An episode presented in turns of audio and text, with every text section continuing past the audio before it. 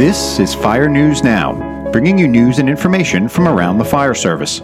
Proudly brought to you by the NEP Media Network. It's Tuesday, January 25th, 2022. I'm Jim Oleski. Three Baltimore City firefighters were killed Monday battling a two alarm fire in a row home in the city's Mount Clare neighborhood. The fire was reported just before 6 a.m. Monday on the 200 block of South Stricker Street. Engine 14 firefighters arrived to find a well involved vacant in a row with other adjacent occupied homes. Moments later, as they began their interior fire attack, a partial structural collapse occurred, trapping four firefighters. One firefighter, six year veteran John McMaster, was quickly pulled from the collapse alive and rushed to the University of Maryland Shock Trauma Center in critical condition. As of Tuesday, his condition had been upgraded to fair. Three firefighters, however, remained trapped for an extended period of time. Firefighter paramedic Kelsey Sadler, a 15 year veteran, and EMT firefighter Kenny Lacayo, with seven years on the job, were pulled from the collapse after about an hour and were rushed to shock trauma in cardiac arrest. They were pronounced dead at the hospital. 15 year veteran Lieutenant Paul Butrim was the last to be found and was pronounced dead at the scene. Baltimore Fire Chief Niles Ford spoke at a press conference after the fire. Each and every day, our firefighters, our first responders, our EMTs, our paramedics put their lives on the line for the sake of others. From this moment, we will honor those who lost their lives today for their bravery, for their courage, for their love and compassion for this great city, and for the fire department as well. Peer support teams and other additional resources have been brought in to help the other members of the Baltimore City Fire Department in this tragic time. The cause of the fire remains under investigation. Aurora, Colorado firefighters responded early Monday morning to a deadly fire in a city apartment complex. Multiple residents were rescued by firefighters responding to the 1:30 a.m. blaze, but tragically a 5-year-old boy pulled from the burning building in cardiac arrest was pronounced dead at a nearby hospital. Three additional residents were also taken to the hospital in unknown conditions. The fire damaged at least 12 units at the Bella Terra at City Center apartment homes complex. Fire crews arrived to find a quickly advancing fire with many residents trapped in their apartments by the flames. An Aurora Fire Department spokesman described the challenging scene. That was one of the significant challenges our crews encountered um, on both sides. Heavy uh, fire involvement of the stairwells, the main egress for uh, for residents inside the structure. That's why the majority of the rescues took place on ladders to get those uh, uh civilians out. Um, and uh, as, as was reported as well, on the, the opposite side of the structure, there was actual collapses that occurred on the uh, in the stairwells. Late Monday, authorities announced that a 37 year old woman was arrested on suspicion of first degree murder, alleging she intentionally started the fire. Aurora police believe Alondra Michael was involved in a domestic dispute and intentionally lit something on fire, which quickly spread through the building. A total of 31 residents were displaced by the blaze. Fire investigators outside of Toronto are investigating what sparked a fire that ripped through a home last week, killing three young brothers. The fire broke out Thursday morning and quickly engulfed the Brampton townhouse. Authorities say firefighters pulled the three boys from the house, but they were pronounced dead at the hospital. The boys were 9, 12, and 15 years old. Authorities say the boys were home alone when the fire started. The boy's mother was dropping off a younger sibling at school and came home to find the home engulfed in flames.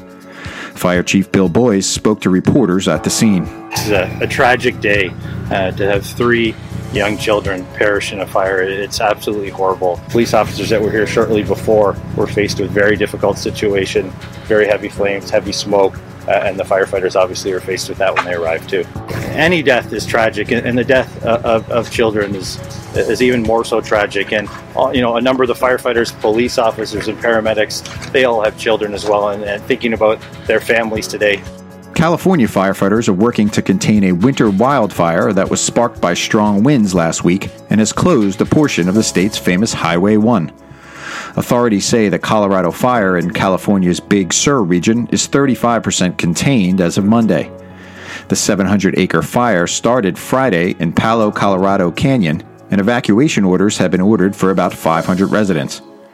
Cal Fire spokesman Cecile Juliette spoke to KPIX TV about the conditions that led up to the fire. Winds absolutely played a huge part in what happened last night.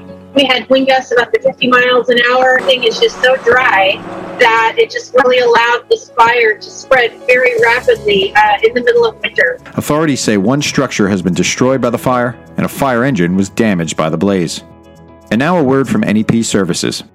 NEP Services presents Adapt or Die. the 2022 Adapt or Die Conference. Adapt or Die. Advanced communications training for leaders and emergency responders.